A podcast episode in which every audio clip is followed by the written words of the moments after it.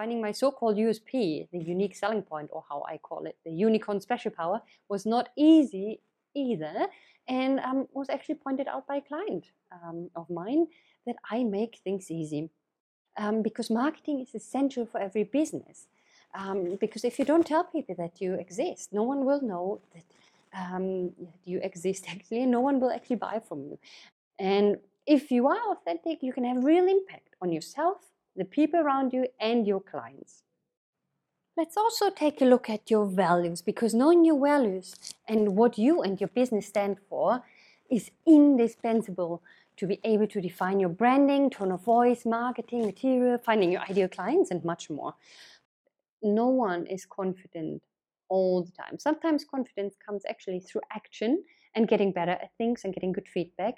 Sometimes people need to build up their confidence before they actually put themselves into action.